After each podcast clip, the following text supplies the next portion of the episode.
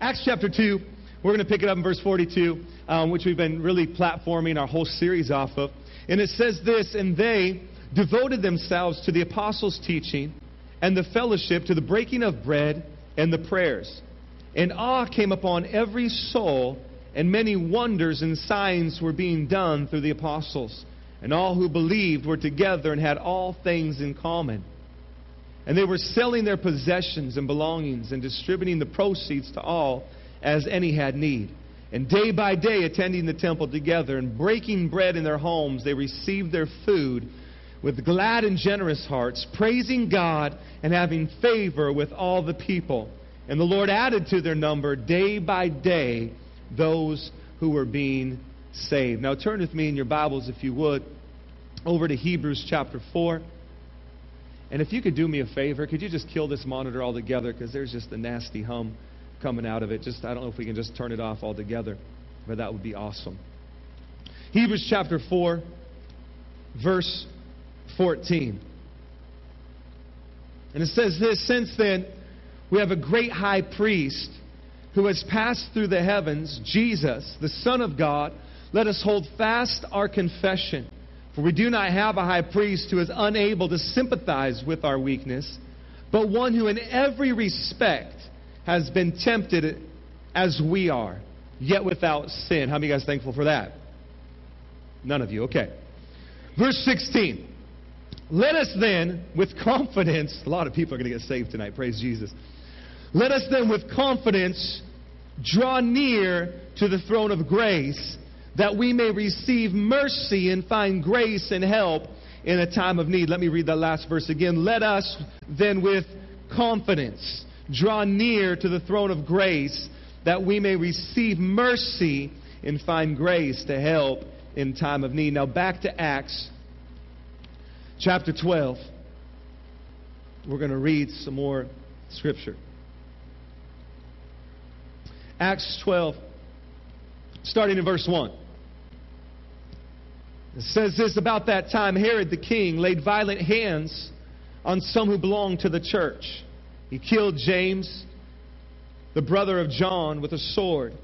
When he had saw that it pleased the Jews, he proceeded to arrest Peter also. This was during the days of unleavened bread. And when he had seized him, he put him in prison, delivering him over to the four squads of soldiers to guard him, intending after the Passover to bring him out to the people. So Peter was kept in prison but, everybody say, but. That wasn't everybody. Come on, everybody say, but. But earnest prayer for him was made to God by the church. Verse 6. Now, when Herod was about to bring him out on the very, that very night, Peter was sleeping between two soldiers, bound with two chains and sentries. Before the door were guarding the, uh, the prison. And behold, the angel of the Lord stood next to him, and a light shone in the cell. He struck Peter in the side and woke him, saying, Get up quickly. The chains fell off his hands. The angel said to him, Dress yourself and put on your sandals. And he did so. He said to him, Whoever did that, I love you so much. Nick, I love you. Wrap your cloak around you. Follow me. And he went out and followed him. He did not know that what was being done by the angel was real but thought he was seeing a vision. When they had passed the first and the second guard, they came to the iron gate leading into the city. It opened for them on its own accord. How many of you guys think this is a pretty cool story so far? Thank you. I like you, Brett. Me and Brett think it's a cool story. When they passed the first and second guard, they came to the iron gate leading to the city, opened to them of its own accord. How many of you guys think this is a cool story? All right. You're getting it. When they had passed the first and second guard, they came to the iron gate leading into the city. It opened to them of its own accord. They went out and went along uh, one street. And immediately the angel left him. When Peter came to himself, he said, Now I am sure the Lord has sent his angel and rescued me in the hand of Herod, from the hand of Herod and from all the Jewish people uh, that were expecting. Verse 12, when he realized this, he went to the house of Mary, the mother of John, whose other name was Mark, where many were gathered together and were praying. When he knocked on the door of the gateway, uh, gateway a servant girl named Rhoda came to answer. Recognizing Peter's voice in her joy, She did not open the gate, but ran and reported Peter was standing at the gate. They said to her, You are out of your mind. You dumb little girl. But she kept insisting that it was so. And they kept saying, It is his angel. But Peter continued knocking. And when they opened, they saw him and were amazed. But motioning to them with his hand to be silent, he described to them how the Lord had brought him out of the prison. And he said, Tell these things to James and to the brothers. Then he departed and went to another place. Let's pray. God, we thank you for your word tonight. God, we thank you that your word is living and active and sharper than any two edged sword. Lord, I pray that tonight, God, as we get into your word, that God, you'd reveal yourself to us, God, in a greater way than we knew you when we came in. God, I pray for those that are in need tonight. God, satisfy their needs with your word.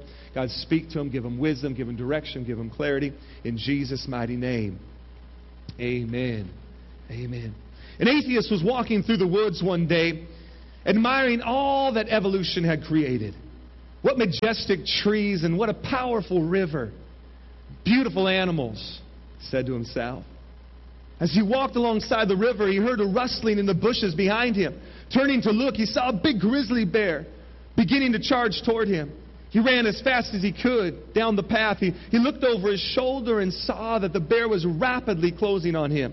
Somehow he ran even faster, so scared that tears came from his eyes. He looked again, and the bear was even closer. His heart was pounding in his, uh, out of his chest, and he tried to run even faster. But alas, he tripped and he fell to the ground. As he rolled over to pick himself up, he saw the bear reaching for him with the left hand, raising his right paw to deliver the killing blow. Oh my God! shouted the atheist. Time stopped. The river froze. The trees stopped blowing in the wind. The forest was silent.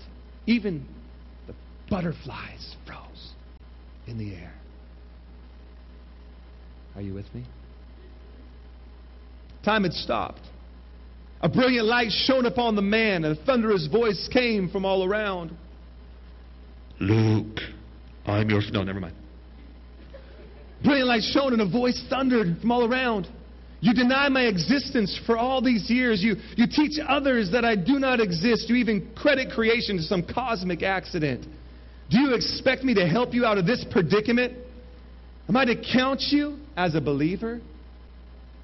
Difficult as it was, the atheist looked directly into the light and said, It would be hypocritical to ask to be a Christian after all these years and under these circumstances. But perhaps you can make the bear a Christian. Very well, the voice said. The light went away, the river started rushing, the birds started chirping, and, and the butterflies started flapping their little wings. The huge bear dropped down to his knees, brought his paws together, bowed, and spoke, Lord, thank you for this food which I am about to receive. Probably not exactly the way the atheist wanted his, his prayer answered. Tonight, I want to talk to you about our last crutch, and I want to talk to you about the crutch of prayer. We started this series four weeks ago, and we started talking about, about community, and we, we talked about giving, and we've talked about the Word, and we've talked about how these things are, are, can be a crutch for you in your life. You know what a crutch does? A crutch helps support you as something's healing. But in studying this, we understand that this is not just something we bring alongside of us in a hard time. We don't just need to have community in a hard time. We don't just need the Word of God in hard times. And we don't just need prayer in hard times. But we realize that if we make these a part of our life and we do them all the time, things are easier. Are you with me tonight? And so we understand this that Jesus really does want to be our crutch. The Bible says in Proverbs 3 5 and 6 to trust in the Lord with all your heart. Don't lean on your own crutch. Don't lean on your own understanding, but in all your ways, in everything you do, in every circumstance you find yourself, every decision you're going to make, acknowledge Him and He will direct your path. He will become the one that leads you, that guides you, that takes you through whatever you're going through. Are you with me tonight? Okay? So Jesus really does want to be your crutch. I shared with you this before, but I'm so tired of, of people that would come and say, man, that Christianity, that's just your crutch. And, you know, and that Jesus is just your crutch. And then people be like, no, he's not. No, he's not. I just, you know what? He is my crutch. I would rather have him be my crutch than something else or someone else. You with me tonight? Jesus is the way, the truth, the life, and no one but no one's going to get to heaven except through him. So tonight I want to talk to you about the last one that we, we see in Acts 2. In Acts 2, we saw community. We saw how they were meeting together. In Acts 2, we, we saw the word, that they gave themselves to the apostles' doctrine. We saw how they had all things in common and they were given, giving to one another. Lastly, we see in Acts 2 42 to 47 that there was prayer going on, and there was a lot of prayer going on. Those four things, if you read on, equaled, man, a great harvest, equaled a great revival. And I believe that this is to be the culture of urban and really the culture of the New Testament church. Prayer is such a significant thing. Why is it so significant? Because it's, it's when we converse with God. Luke chapter 11, the disciples came to Jesus and said, Hey, Jesus, we got one thing to ask of you. Jesus said, What is that? He said, Will you teach us to pray? As John also taught his disciples. So significant is this, is this, one, this one thing called prayer that this whole passage is written about it. And Jesus begins to teach his disciples how to pray. Another one to look at is, is Luke 18. Luke 18. You write those down, look at those later. But prayer is such a significant thing. Now, prayer, I believe, is probably one of the most powerful things that we can do, but it's probably one of the most neglected things we do. I'm not going to take, it, you know, hey, raise your hands. How many of you guys prayed today, you know? Um, I'm sure some of us, you know, pray, you know, five minutes a day, or some of us just pray, you know, will the Coke machine please work, Jesus? You know, whatever it is. Okay? Somehow, I'm sure we pray throughout the day. But prayer, honestly, I believe is, is one of the most powerful things, but yet it's one of the most unused tools and things that God has given us, and we just kind of leave it there and we don't do anything with it. And to some of us, maybe we don't know how to pray, or, or we think prayer is what we've seen on TV or seen somebody else do. And we've seen the extremes of prayer. We've seen the extremes of prayer when someone's in a, you know, in a time of need, like, God, if you just get me out of this, I will never do that again. How many of you guys ever prayed that one before? Yeah. How many of you guys prayed it today? And so you think about that's prayer, you know. I, I talk to God. I've, I got myself in a predicament. This is bad, and God, I really need you to get me out of this one. I promise if you get me out, I'll never do it again. And then two minutes later, you're praying the same prayer. Or there's the on the opposite spectrum, and, and we see someone that's just so eloquent with prayer, and we think that's how we ought to pray. Our Father, who art in heaven, hallowed be thy name. You ever seen it? And then they go on and they thank God for everything. I want to thank you, God, for all the little ants covering the face of thy beautiful earth. Thank you for the glorious sun that rose this morning. You, you, you know what I'm saying. And so we got that as a model of prayer, and then we got the get me out of, out of trouble as a model of prayer. But can I just tell you tonight that, that literally prayer at its very simplest form is just a conversation with God? There's nothing magical or mystical about it. You don't have to say these set of words and, and sit a certain way and, and, and, you know, and close yourself in a little room. Or you don't have to do any of that. All you have to do is open your mouth and say, hey, God, what up? It's the most slang I know right there. Yo, God, what up? Just have a conversation with God, just like you would talk to anybody else. You can begin to talk to Him. You know what, God? I, I, today is really a good day, and I really thank you for it. It's pretty cool. I kind of have these plans today, God. What do you think? You know, and and what are you going to be doing today? You know, is you know what's going on? You know. Um, just having a conversation with God. That's prayer at its simplest form. And God is looking for that. And I believe that obviously there's, we, we don't have time to talk about all the different types of prayer that the Bible talks about, but I believe this. I believe that if we could just get that one type of prayer, just conversation with God, as the centerpiece, man, life would be so much better. So we're going to talk about we're going to talk about prayer tonight. Prayer, eh, like I said, is one of the most unused things. Prayer is prayer, prayer is really only as powerful as you allow it to be. Prayer is only as effective as you praying. Because we could talk about prayer tonight, how awesome prayer is, how powerful it is, and then you never pray. Man, prayer is a powerful thing. Yeah, it is. It's awesome. Have you prayed? No. I mean, that's kind of like, you know, that, that'd be like, you know, someone gave you like a brand new Porsche. And you just leave the key hanging on the little, the key thing. Oh, I got a Porsche. Really? Where's that in the garage? Let's take it for a spin now. You just let it sit there and you talk about how cool your Porsche is. No one ever gets to see your Porsche.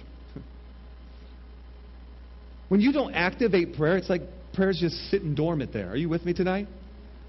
All you have to do is open up your mouth and begin to converse and begin to talk. And all of a sudden, man, some things begin to happen. We're going to look at, at what those things are tonight. So, Acts chapter 2, very significant. we got to have prayer in our lives. Uh, you, you, know, I, there's different ways of doing that. Some people have a time set aside where I pray this time, or I pray at night, or I pray over my food, or, or whatever it might be. Um, but you have certain times. I pray with my daughters as I'm driving them to school. Now, I pray outside of that as well, but that's, their, that's, that's daddy daughter time to pray. They pray, and then I pray for him. Boom, I kick him out of the car into school. So there's different times to pray, but one thing, uh, and you know, there's a, a guy that this, his name was Smith Wigglesworth, and he said this. He said, "I don't pray much more than 30 minutes, but I don't go much more than 30 minutes without praying." Now I don't know if that's because he was getting in trouble all the time, or what, or if he was just really that close with God. Me, I do that, but it's usually because I'm in trouble all the time, or I need God just to show up and, and speak to me. And so, like, I'll go 30 minutes without praying with him, like, "Oh man, I need you again, God." That's my life. I need him all the time. Acts or Hebrews chapter 4 says this it says to draw near to the throne of mercy and grace that you may have or obtain grace and have it in the time of need. So draw near to the throne of mercy and grace. How do we do that? Very simple. We pray. How do we get near to God? We pray. Okay? Yes, we read the Bible, we do, but we pray, and that draws us. How do I get closer with my wife? Okay, I don't get closer with my wife just by going on and reading her Facebook. Okay? I don't get closer to them just by going on and, oh, great blog, baby.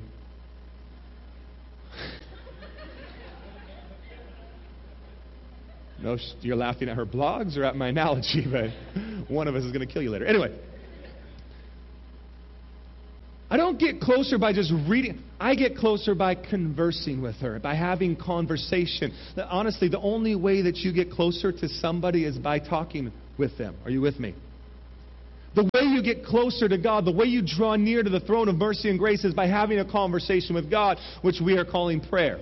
And so you pray, you get closer. Now look what the Bible says. The Bible says this to draw near to the throne of mercy and grace so that you may obtain grace and then have that grace in a time of need.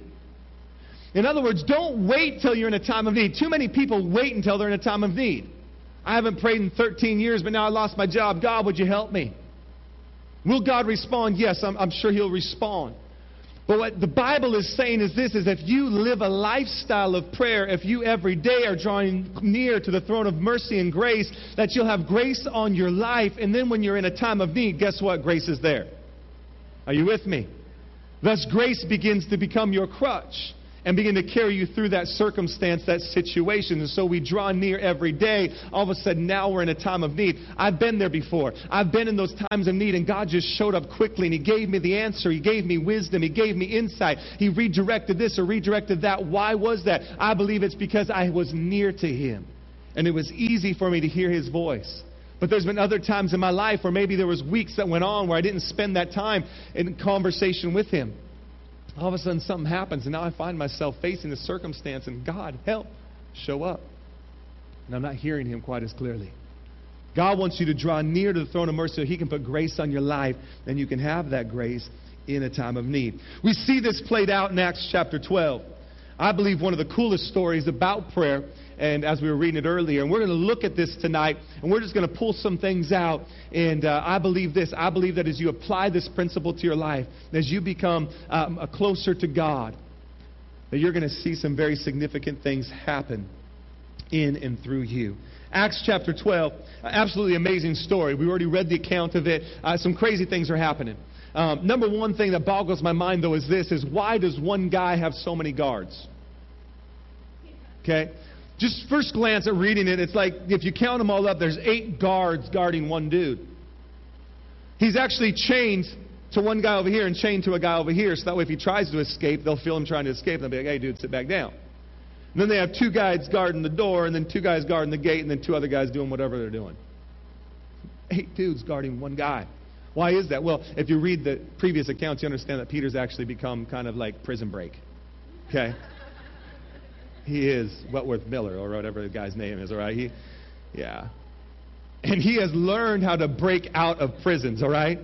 For whatever reason. And so now they're like, wait a second, this dude has broken out two other times. You know, we, we, better, we better put him under lock and key and let's get some guards, okay? Okay, so he's not going to be able to just, you know, tattoo his body up, all right, and follow the tattoos out of this one. Okay? So as you watch the show, all right. Something has to happen, okay? So they've got guards on him because they don't want him to escape. That, that pretty much boggled my mind. And then you understand this, though. You see that, that the church is praying. I want you to catch this because I believe that verse 5 is where the whole story begins to transition. Here's Peter. He's in prison. Now, here's another crazy thing that you got to catch that Peter is actually sleeping. He thinks he's dreaming the whole thing. I don't know about you, but if they just killed my buddy, because you read that earlier, killed him with a sword, and they got eight guards on me, and everybody wants me dead, I don't think I'd be sleeping. But maybe, once again, he's the escape artist. Maybe he just knows it's going to happen, all right?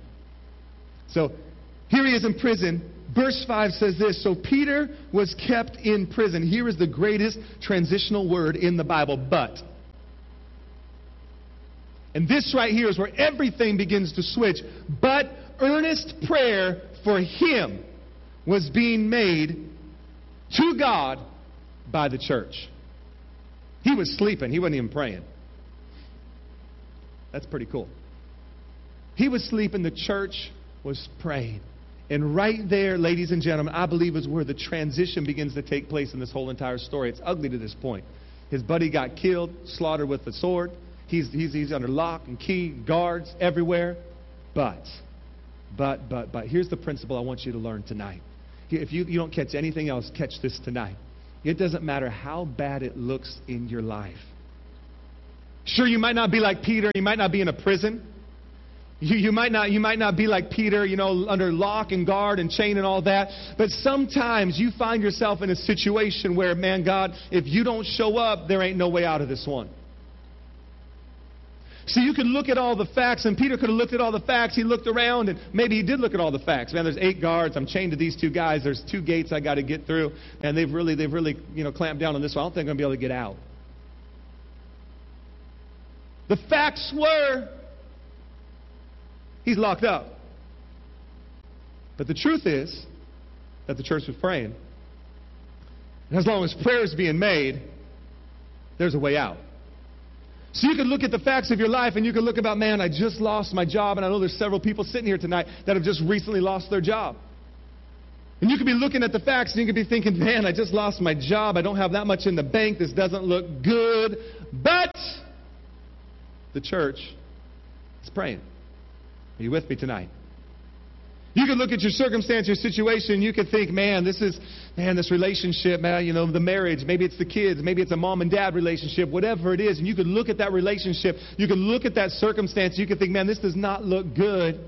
But people are praying. And as long as there's people praying, there's an opportunity. As long as there's somebody praying, there's an opportunity, and we're going to see in just a minute, for God to show up and God to do something. Now, if you're one of these people, please don't get offended. But I've had too many people, well, I'm in, a, I'm in a crisis or a time in my life, and they'll come up and they'll be like, hey, you know, my thoughts are with you. Great. What are you thinking about? How horrible your situation is, you know? Now, I know they're being genuine, and this is, you know, but I don't know about you, I'm pretty sure Peter's probably happy that the church wasn't just thinking about him. Dude, man, Peter, sheesh, he's really got himself in trouble this time. Yeah, I know, it's looking bad. I know, man. Hear they got eight guards? Eight? Yeah, wow. Yeah, and he's got to get through two gates this time. I don't think it's going to happen. I don't think so either. Might have to call the company in. I don't know. It's just bad, you know. And what if they just thought about him? Man, he's going to end up just like James, dead. It's over. Man, it's horrible, I know. But we're thinking about you, Peter. So what? Look, when, I'm in the middle of a hard time, please don't think about me. You know? Or if you do think about me, maybe pray for me, please. You know? I could use that. That would be good. But just somebody, I remember, I still remember, you know, and these guys, and they were valets, they weren't Christians. God bless their heart. And so, but too many Christians are just like, hey, my thoughts are with you. Oh, shame on you. If you're thinking about them, they're in a tough situation, you better be praying for them. I mean, sometimes, I mean, honestly, I have a friend that, man, his name's Judah Michael, and, and man, every time I go out to lunch with him or go get whatever with him, he's at the end of the conversation, he's like, dude, we pray right now? And there could be, it doesn't matter who's around. Like, yeah, dude, let's pray. But he's not just one of those guys that just is like, you know, okay, eyes open, gonna stare at you, they'll think we're talking. This dude's crazy, man. He, he grabs my hand. I'm like, okay, make it a quick prayer, please, you know. But he goes to town, he prays. Man, think about what happens. Look, just our thoughts aren't enough. If all they did is think about Peter, Peter would be dead right now. Well, he is dead, but he would have been dead right then. You know? But the church was praying. Next time you hear about something going on, don't just think about, man, that's tragic, man, that's bad. I'll look at the news, that's horrible. When you begin to pray, something begins to happen. Prayer is one of the most powerful, but yet most ignored opportunities that we have. The church was praying, and because the church prayed, here we go. This is where it is tonight. How is prayer your crutch, or how can it get you through a tough time or even in everyday life. Because they prayed, number one, it releases you from the burden. When you pray, it releases you from the burden. And I'm glad it releases me from the burden. Listen to this verse right here. 1 Peter 5 7 says this Cast all your care upon him, for he cares for you.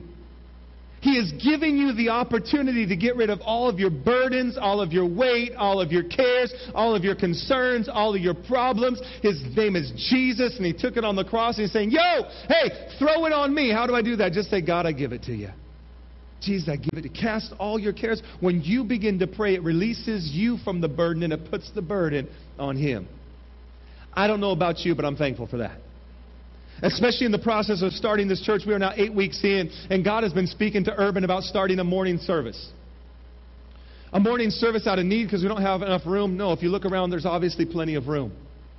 But I believe that God's been speaking to Urban to start a morning service because we're going to reach a whole new wave of people in downtown. I believe God's speaking to us to start this service, and as and sometimes I'm looking at God like God, you know, I don't want to I don't want to max the team out. God, you know, I'm trying to get more people involved or whatever it is, and and sometimes it seems overwhelming. All of a sudden, I just got to stop and say, you know what, God, it's not my church, it's your church. And the minute I begin to think it's my church, we got issues. So God, you know what? If you want a morning service you can have it.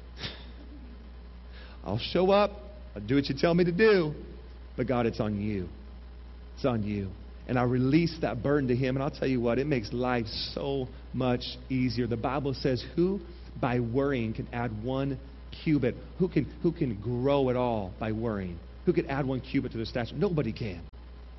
And so cast your cares upon him because he cares for you. And there's time and time again in the process of starting this church where I'm just like, God, I can't do it. God, how is this going to work? Just last week, and I kid you not, and God spoke, speak on giving. But last week, I was praying. I was like, God, you know what? The finances are strong. They're good, but we could use a big hit right now.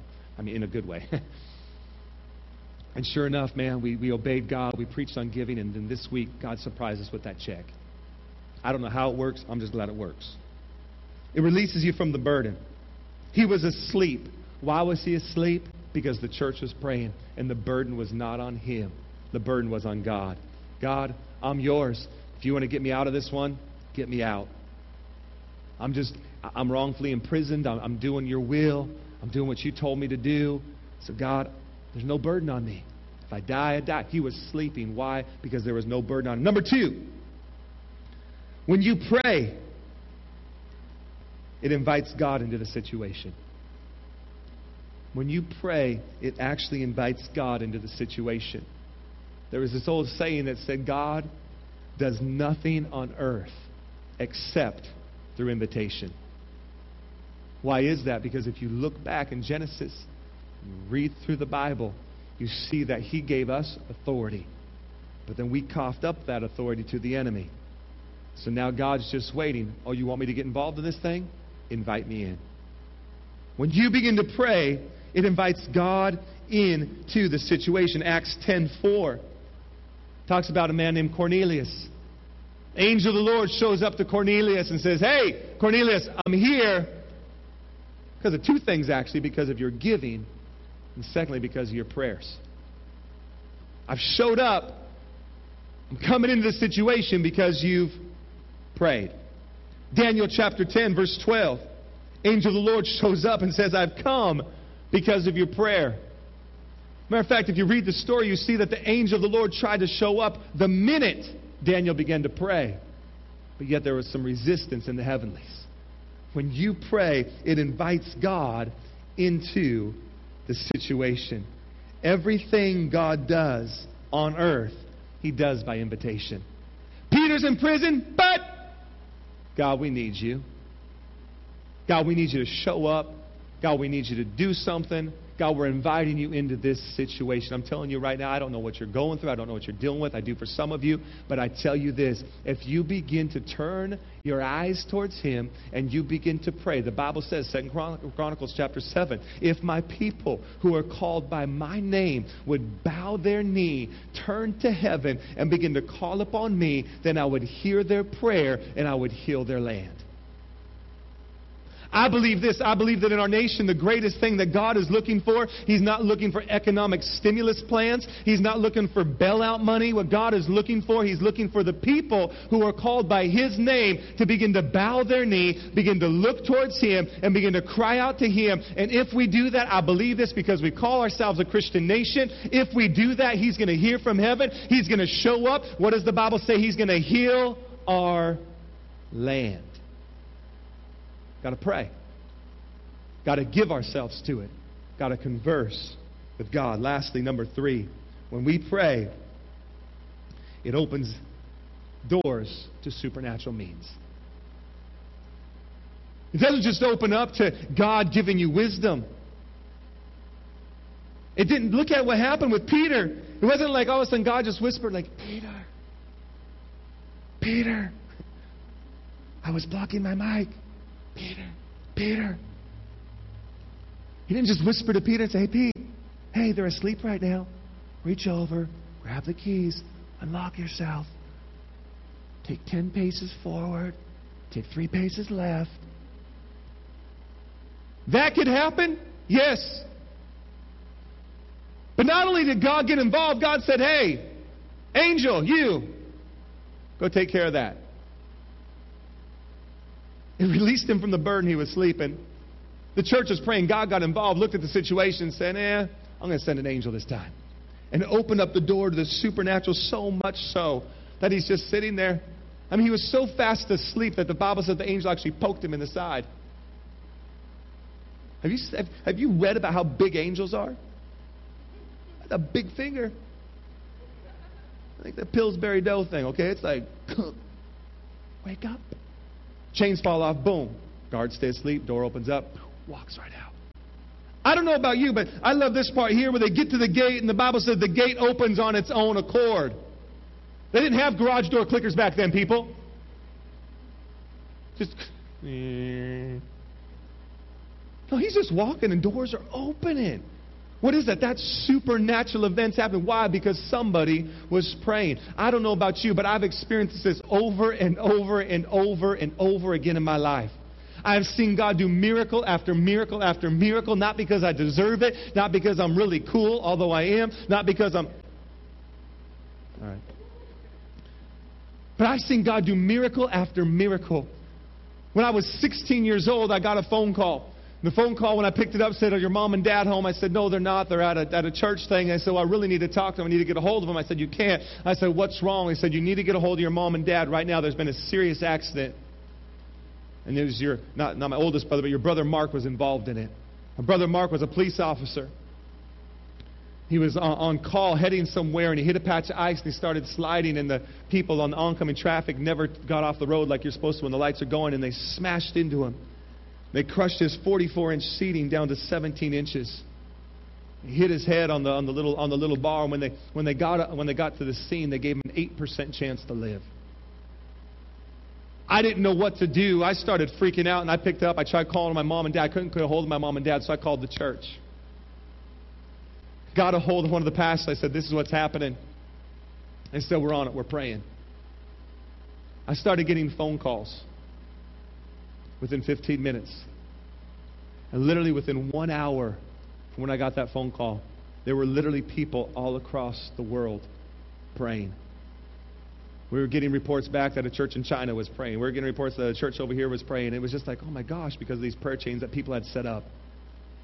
My brother went from an 8% chance to six months later going back to work full time. How is that? Uh, that's not just coincidence. I told you uh, uh, eight weeks ago about my daughter Faith. When she was born, she wasn't breathing. And they were calling for the emergency technicians to come in and begin to do whatever they needed to do. And I, I, I mean, I couldn't do anything except for look to Jesus and say, uh uh I said, Faith, you start breathing now in the name of Jesus. And no sooner I get those words out of my mouth, Faith started breathing. Now she breathes a lot. really rowdy. I've seen God do miracles. Why? Because I prayed. We were in Mexico and we were on a vacation. Faith was, I don't even know how old Faith was. Faith was probably five months old, and Cara was just like two and a half or two. We're on vacation, we end up going over to Cozumel, and we take the ferry boat over there, and we meet up with all of Katie's family, and we're going in, and we're going to uh, have lunch. And, and I turned around for a split second to say hi to somebody. I turned around, and Cara had gotten away, and, and she got up to one of those big bar stools, and she climbed up the bar stool, and she grabbed onto the table because the stool started to rock, and the stool fell, and, and she started to fall, and she held onto that table table was about that thick, and she pulled it back. She's two and a half. She pulled it back on top of her and smacks her arm. Pull the table off her. I pick her up, and there's like a little, like a horseshoe right there. There was a pediatrician on the on that was there, and he said, "Man, that thing's broken. You need to get her to the doctor right now." And I'm thinking, "My God, we're in Mexico." No offense. So I grab her and I start praying over her, and I walk away and I'm praying over her, and I'm saying, "No, in Jesus' name, you are healed. In Jesus' name, you are healed." I jump in a taxi cab with Katie's aunt, and neither one of us speaks Spanish. And we're like, why are you in the car with me? You know, I'm like, Cara, do you speak Spanish? You know? I mean, we're like, I'm like, what in the world? You know, I, I can't speak a lick of Spanish. So we're going. I'm just praying over but I thought I was learning. We get to the doctor, and by the time we get to the doctor, the horseshoe is gone. It's totally flat. And there's just a, a little mark right there, and they take her and they do x rays and say, well, it looks like she's fine. It Looks like she has a little bit of a bruise. We'll just put this temporary cast on it to, to kind of help the bruising and help the healing, make sure there's nothing, nothing serious there. But it's went from a horseshoe to normal. Why is that? Because when we pray, it releases us from the burden. It invites God into the situation, and it opens up the door to the supernatural.